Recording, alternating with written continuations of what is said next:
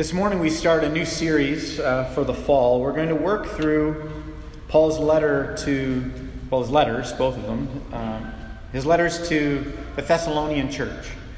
And we're going to take each week uh, this fall to ex- explore um, the subject matter of these letters, which really has to do with living in between what theologians call the already and the not yet. The already of what Christ has done and accomplished through uh, his incarnation and the life that he lived and his death at the cross and his resurrection. There's a lot of things about the kingdom of God that were established already. But then there's a lot of things that come into the category of not yet. Things that are realized with his return. And we as believers live in this period of time of the already and the not yet. And so we ask ourselves some deep questions, thoughtful questions, and, and posture ourselves uh, really intentionally about how we live our lives in that way. And as we do this, it's of course against the backdrop of God's tremendous grace of who Christ is and what he has done. And so I hope that you're encouraged, as I have been encouraged, studying these texts. And we're going to go through uh, these letters. So we're going to start today with the first chapter, uh, 1 Thessalonians chapter 1. Paul, Silvanus, and Timothy to the church of the Thessalonians in God the Father and our Lord Jesus Christ, grace to you and peace from God our Father and the Lord Jesus Christ. We give thanks to God always for you all, making mention of you in our prayers, remembering that with, without the ceasing of your work of faith, labor of love, and endurance of hope in our Lord Jesus Christ, in the sight of our God and Father, knowing, beloved brethren, your election by God. For our gospel did not come to you in word only, but also in power, and in the Holy Spirit, and in much assurance, as you know what kind of men we were among you for your sake. And you became followers of us and of the Lord, having received the word in much affliction, with the joy of the Holy Spirit, so that you became examples to all in Macedonia and Achaia who believe. For from you the word of the Lord has sounded forth, not only in Macedonia and Achaia, but also in every place. Your faith toward God has gone out, so that we don't need to say anything. For they themselves report what kind of reception you gave us, and how you turned to God from idols to serving the living and true God, and to wait for his Son from heaven, whom he raised from the dead, even Jesus, who delivers us from the wrath to come. This is the word of the Lord.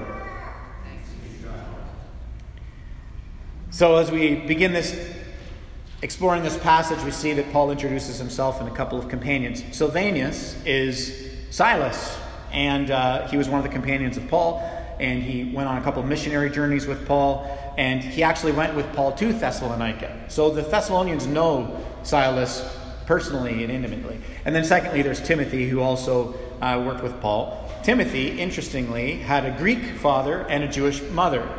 So his dad's side is Greek, so the Thessalonians uh, can appreciate that heritage and all the, the nuances and things that that means.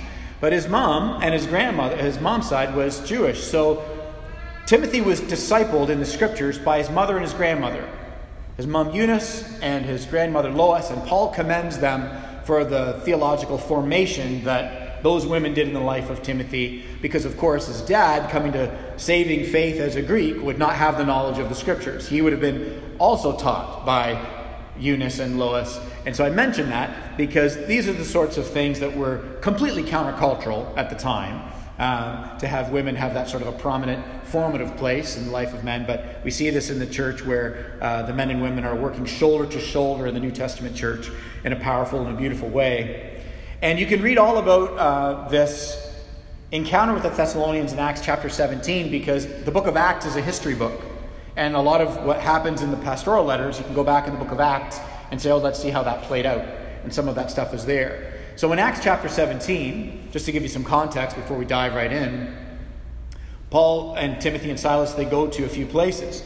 They go to Athens, Berea, and Thessalonica. When they go to Athens, the Athenians are like, oh, this is interesting. There, Paul is on Mars Hill teaching in the shadow of the Areopagus, and you've got the temple to Diana prominently here, and then to the left of that, down the hill, there's a there's this sort of part, uh, Parthenon carved out of stone, where there was no ancient streaming services, and so one of the ways you would entertain yourself was you would sit in the street and you would listen to people stand up, like open mic, and share their philosophy. And Paul would get up. And uh, when I was in Athens, I was struck by how close all of this was.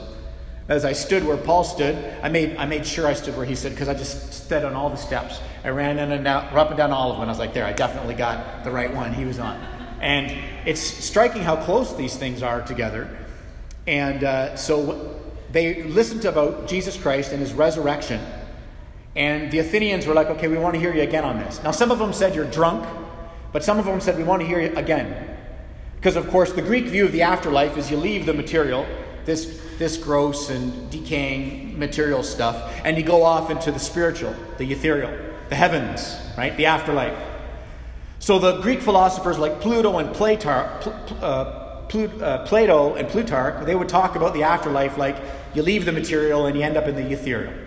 Right? So when you hear Christians say things like, when I die, I go to heaven and then I'm looking down on my family and all this sort of language. That's not the language of the New Testament. That's actually highly influenced by Plato and Plutarch because when God created all things, He didn't create the earth as like, you know, Middle Earth where all the muddles and the hobbits are, and then there's this heaven where we all escape this muddly material place and spend eternity there, and then He creates another place called hell where the bad people go.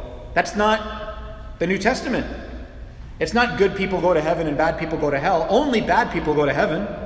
There's only one kind of person the sinner, right? The person that doesn't want God, the person that wants to be God. That's all of us. And so that was that's what happened in Athens. Was they were like, "We want to hear you again because you're saying that this resurrection of Jesus Christ was material.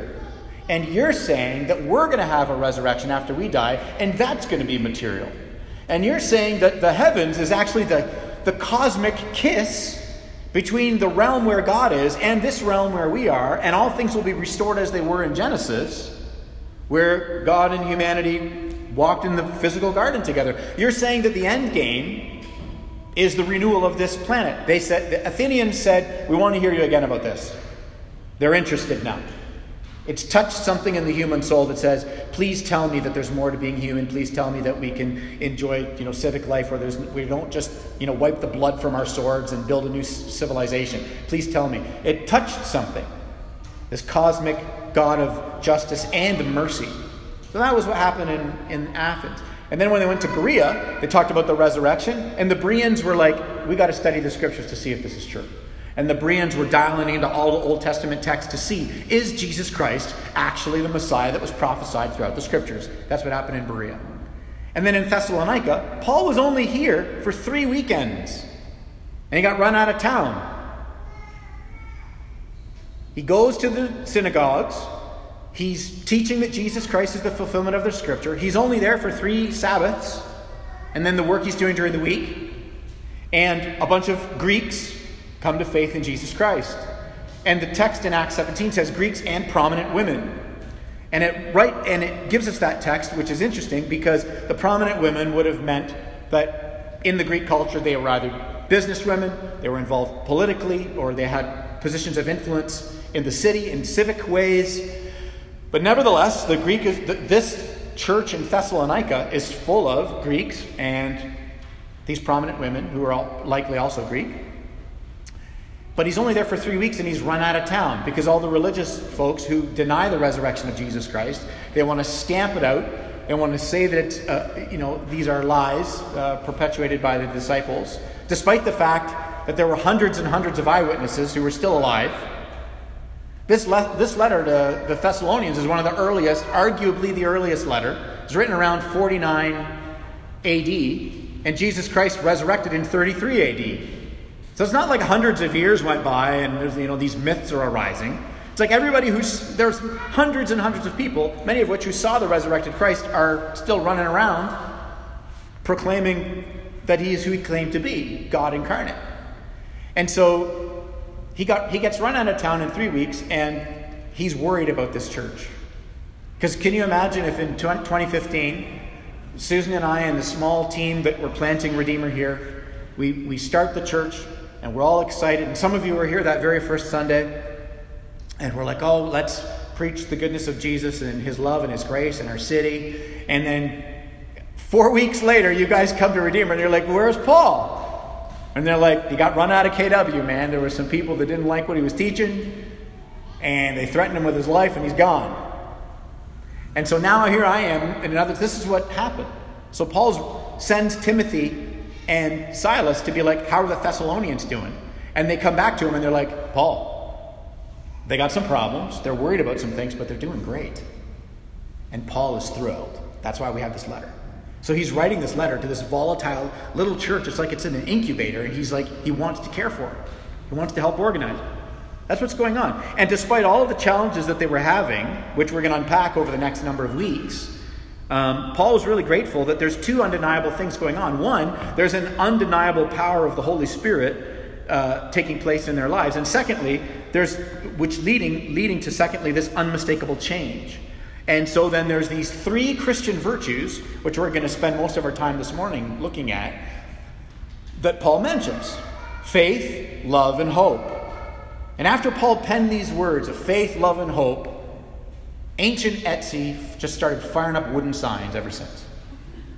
That's not true. But this morning we're going to look at a handful of things here.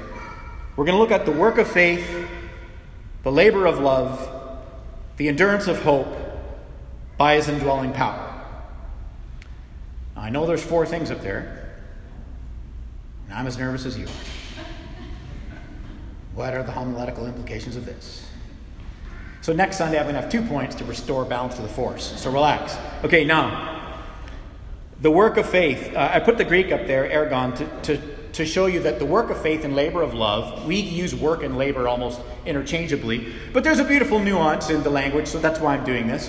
If you're new to the scriptures, don't worry. You don't need to know Greek and Hebrew to understand the Bible at all. You're going to get the, you're going to get the message of the Bible in whatever language it's been translated in uh, for you. You're going to get the message. Uh, but sometimes there's nuances in language, as you know, and it's nice to pull them out. So uh, this this work of faith is the vocation. It's like saying faith had a job to do and it did it. Um, there's this divine change resulting in a transfer of trust. And the language suggests it's interesting because it's like there's two things in tandem. There's a cause and effect. This wonderful weaving. Faith is at work, and as a result, they're at work. And there's this, there's this intentional formation, the intentions of rhythm and rest and worship and meditation. It's all being built into the lives of the Thessalonians. Those of them who have children, they want to catechize the kids, just like we have catechism class here for our kids and for our university students. They've, they've somehow turned their homes into the gymnasium of the soul, to use the language of. Uh, of the North African theologian Augustine. Their home has become like the gymnasium of the soul, where they're just working out their faith. There's a lot of work going on, but it's all flowing from this vocation of faith, just this divine movement in their hearts and in their minds. It's powerful. And he wants to acknowledge that there's this work of faith, which leads us to the second thing the labor of love. The labor of love is a different word because faith, that, that word, the word work, like vocation, there can be a lot of enjoyment in vocation. Many of us garner a lot of sense of enjoyment and fulfillment from our vocation. It's possible for that to be a positive thing. But the word here, labor of love, it's not actually a stimulating positive thing. The labor of love, which is a phrase we've come to use all the time, ah, it's a labor of love. It actually means strenuous, hard, toiling, uh, to be made weary. And so it's an interesting choice of words to say it's the strenuous, hard work that's making me weary. And then he says the work, uh, the labor of, and then the word for love is agape in the Greek, meaning this benevolent self emptying, this constant preference of somebody else, uh, this orientation away from the self to someone else, the object. That's why we say Jesus Christ in his cross is an image of agape love. It's the self emptying, the preferential of another. And so this is interesting because he's saying that the evidence of their saving faith is that they're actually going through a lot of work for others that has nothing to do with themselves, and it's hard work, it's strenuous work, but they're willing to do it. They're actually doing hard, strenuous work um, to bring sort of renewal of their own lives and rhythms and practices, and it's really hard work. Now, before I continue, let me just say a quick comment for those of you who might be exploring Christian faith this morning. Maybe one of the hangups you have about um, Christianity, it comes on a backdrop of disappointment or to use a stronger word, even, even abuse and hurt. Maybe someone who claimed to be a Christian or a church that claimed to be Christ like treated you in a way, did something in a way that was tremendously hurtful and damaging to you. Here's what you need to know about what faith does the work of faith, faith that's true, has a job. And the job that it does is renewal. So, if you've said, I can't, I can't be a Christian, I can't name the name of Christ and have my life de- be defined by a cross of Christianity, because look at all the hurt and sorrow that these, these idiots that call themselves Christians have brought into the world. What I would say to you is, uh, firstly, I'm sorry for the, the hurt and the pain that you went through. Uh, and it's good for you to recognize that someone who's nothing like Christ does not have true faith. That's the work that faith does. So you've been hurt, devastated, abused by a religious person who's not actually a believer, because if they were a true believer, faith would have done its work.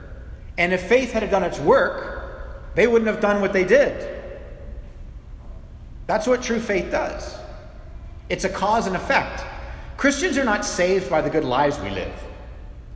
Because if that were true, I would be damned first and foremost, and then all of you would be too. Because all of us fail to be perfect image bearers of God, bearing His love, His mercy, His self, selflessness. Even if you're an agnostic or an atheist, you wouldn't stand in a line that says, I'm perfect. You wouldn't wear a button that says, I walk out all of my values with perfection. Because everybody knows that something in the world is somewhat sideways, that at the core of the human soul, none of us are even able to live up to our own values and standards. Right? So we know that to be true. And so, therefore, the work of faith is to do renewal. And so, Christians, we're not saved by the, the wonderful and good Christ like lives we live. We're saved by His mercy and His grace and His forgiveness. That's what saves us. But if the faith is true, that true faith actually has a vocation, and it's renewal. The, the hurt, the sadness, the disappointment, the abuse that you experienced from that person or that church or that movement, you are not going to find those characteristics in Jesus. You're going to find the opposite of those things in Jesus because Christ Jesus is none of those things. So the reason Paul is so thrilled about this church in Thessalonica is he's like, I had three weeks to preach the gospel.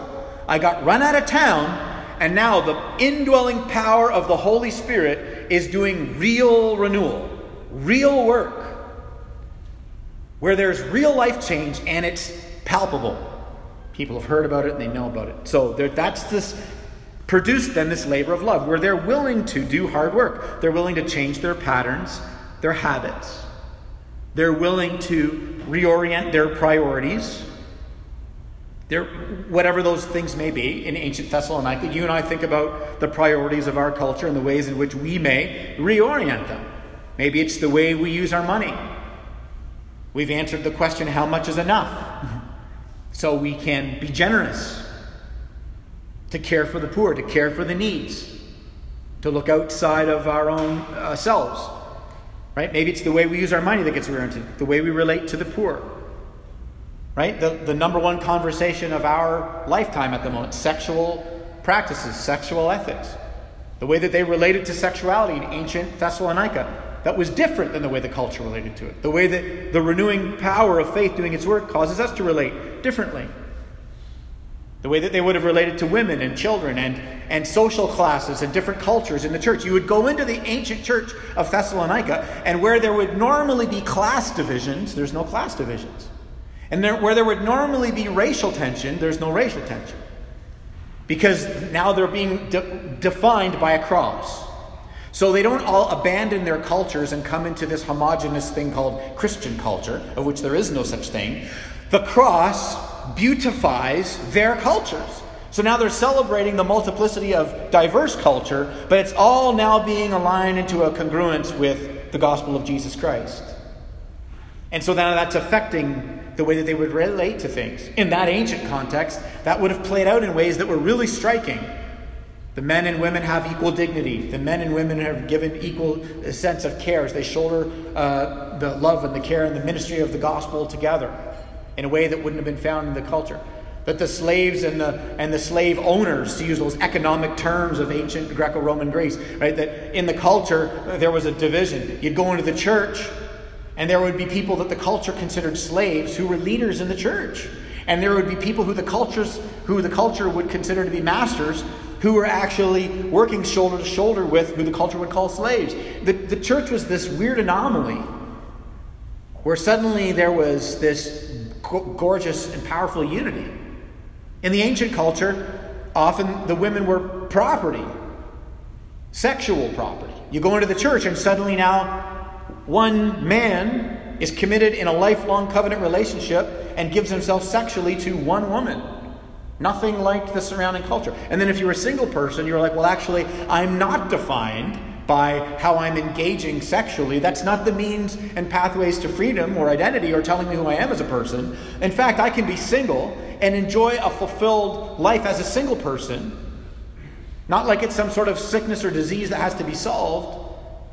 And all of a sudden, the, the, the marriage and the singles in the church are relating in a way that just wasn't found in the culture.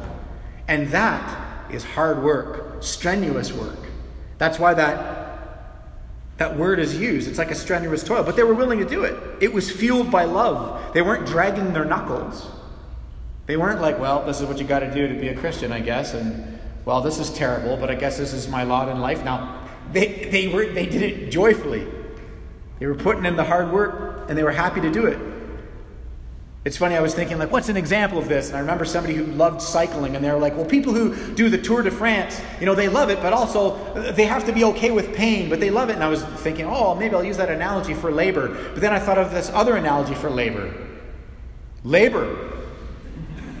So I'm told labor's hard, pain from front to back, allegedly. But there's this tremendous joy that you women, even though the, the pain and the sweat and the, the, the sorrow and the, all of it, there's this tremendous joy that is unspeakable as you enjoy the glorious uh, gift that is your children. And so there is this labor that is being driven by this love. In verse 10, there's a striking, it, it, the passage ends with a striking phrase that I want to work into the labor of love. And it's the phrase that Jesus Christ, the one who raised us from death, will deliver us from wrath.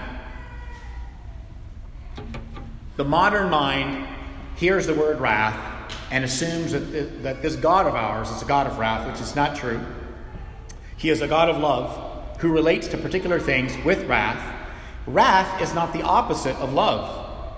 Indifference is the opposite of love.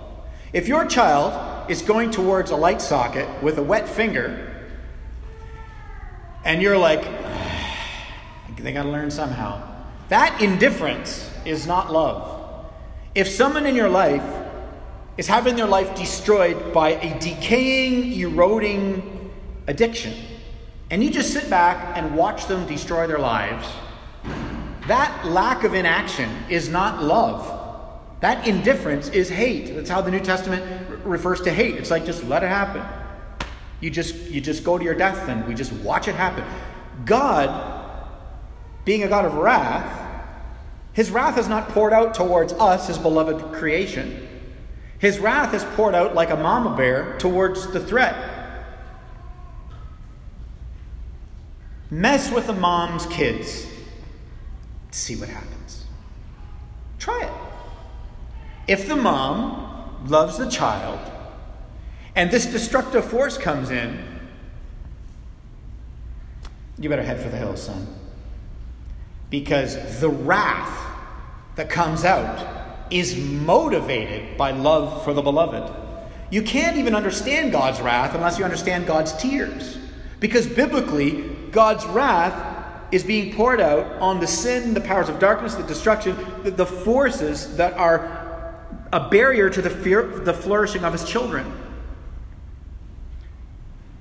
You see, the word wrath in the Greek implies that it's not like God goes, That's it, I've had enough. and then he executes judgment. It's not this like volatile thing that ramps up. The word wrath in the Greek, it means it's a fixed, passionate feeling. It's a settled, unchanging indignation. And God has been a God of love since before he created anything, hence the Trinity. The Father, the Son, and the Spirit. It's a mystery, I know.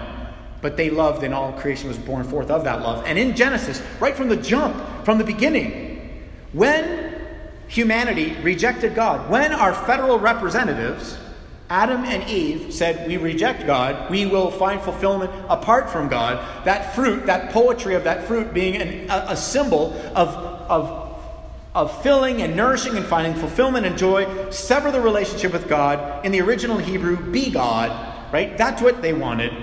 And what was God's response to that divine treason? Mercy grace. He co- what does he do to his beloved creation? He covers them. An animal is sacrificed, blood is shed, he covers them. Then what does what is God's disposition towards the sin that broke his beloved creation? It is wrath. And it's been that since Genesis 3. It's been that from the beginning. So something's not ramping up until God loses his temper, like you and I would lose our temper. God's not losing his temper.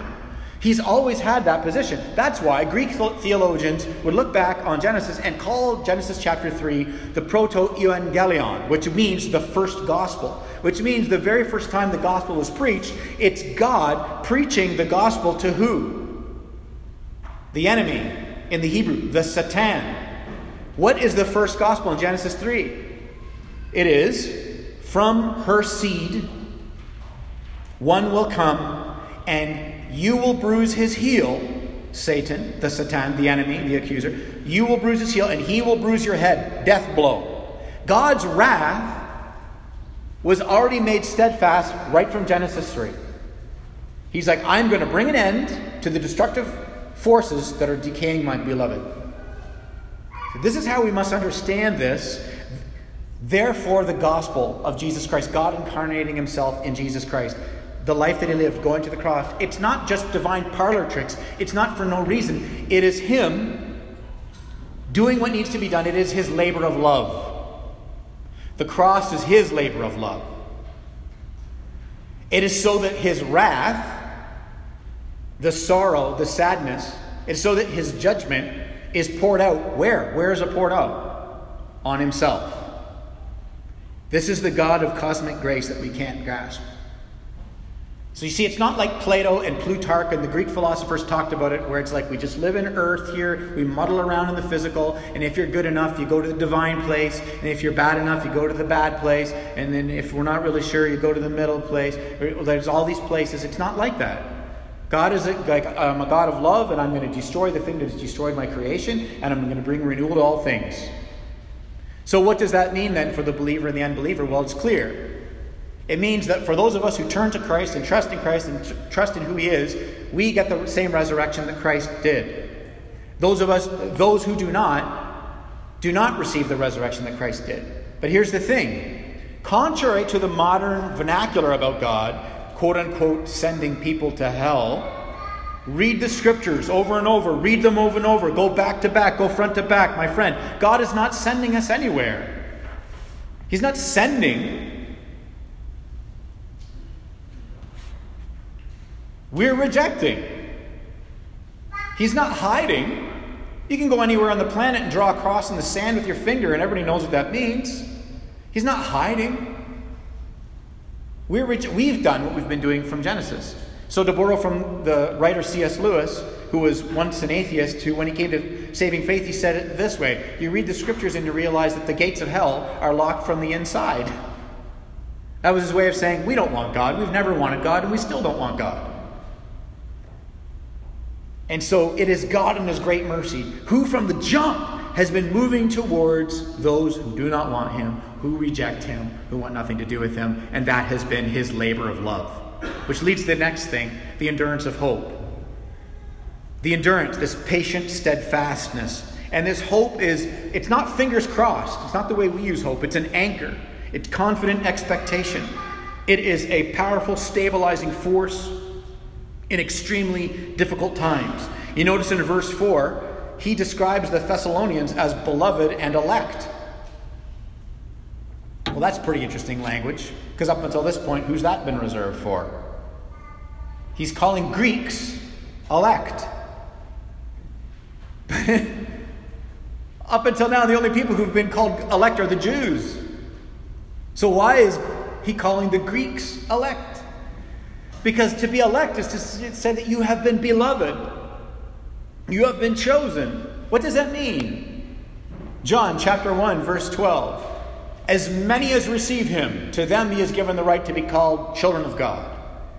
And so, from the beginning, if we go back to Genesis uh, 15, God says to Abraham, Through you, all the nations will be blessed. That was God's plan. God's plan was the Jewish nation bless every other nation. And of course, being the, the, the sinners that humans are, they didn't do that. And so they just, the Old Testament chronicles failure, right? But that was God's plan from the beginning. So what has God done now through Jesus Christ? The greater temple, the greater high priest, the ultimate sacrifice. Through him, all the nations will be blessed. And now he's calling the Greeks elect. Imagine me, a Thessalonian knowing that it's like these are God's chosen people who God chose them, th- through them the world would be blessed, but the rest of us are sort of on the outside. That was the language. We're chosen, you're not chosen, we're on the inside, you're on the outside. And all of a sudden you get a letter calling you the elect. Come on, man. It's amazing grace. And so this is just, just this tremendous image of God's glorious grace. His sovereignty is manifest in, this, in the way of moving towards those who are constantly rejecting. So when we use that uh, language of being elect and chosen and predestined in God, it's a way of saying there's a mystery here. God is sovereign. None of us can be saved apart from His grace. And while that's true, He has also given, given us agency that requires, first and foremost, a moving of the Holy Spirit and a preaching of Christ. None of us just wake up and be like, you know what, I'm gonna, I'm gonna follow Jesus. Nobody does that. Nobody wants God. Nobody has, no, nobody has any desire for God. So therefore, His grace must come to us first. That's what we mean by sovereign. But election is this mystery. It's like saying God is. So, it's like a doorway to borrow from uh, Ferguson Sinclair, uh, Sinclair Ferguson. It's like a doorway that says sovereignty, and then you walk through the so, the door that says sovereign, uh, uh sovereignty, and it says welcome to the elect. It's like the door on the outside says, Sovereignty, choose Jesus. What? That looks like I'm supposed to exercise my will. Okay, fine, I'll respond to the gospel. And you walk in, and the other side says, Welcome to the elect. Which is it? Relax, theologians. We don't need to, we don't need to tighten up that tension. The Bible never tightens up the tension. It just says, Get lost in God's greatness, and you'll find great rest in your smallness. Which leads to the last thing as I close this morning His indwelling power. All of this is done by the power of the Holy Spirit. And it says that they had joy in their affliction. It's not persecution. This is around 49 AD, and we know that like somewhere in the neighborhood of 60 AD, that's when Nero really made things exciting. And and this is we're a little bit, you know, it, we're not yet at the point in church history where uh, they're yelling "Ad Christianes de Leone," the Christians to the lions. So we're not there yet.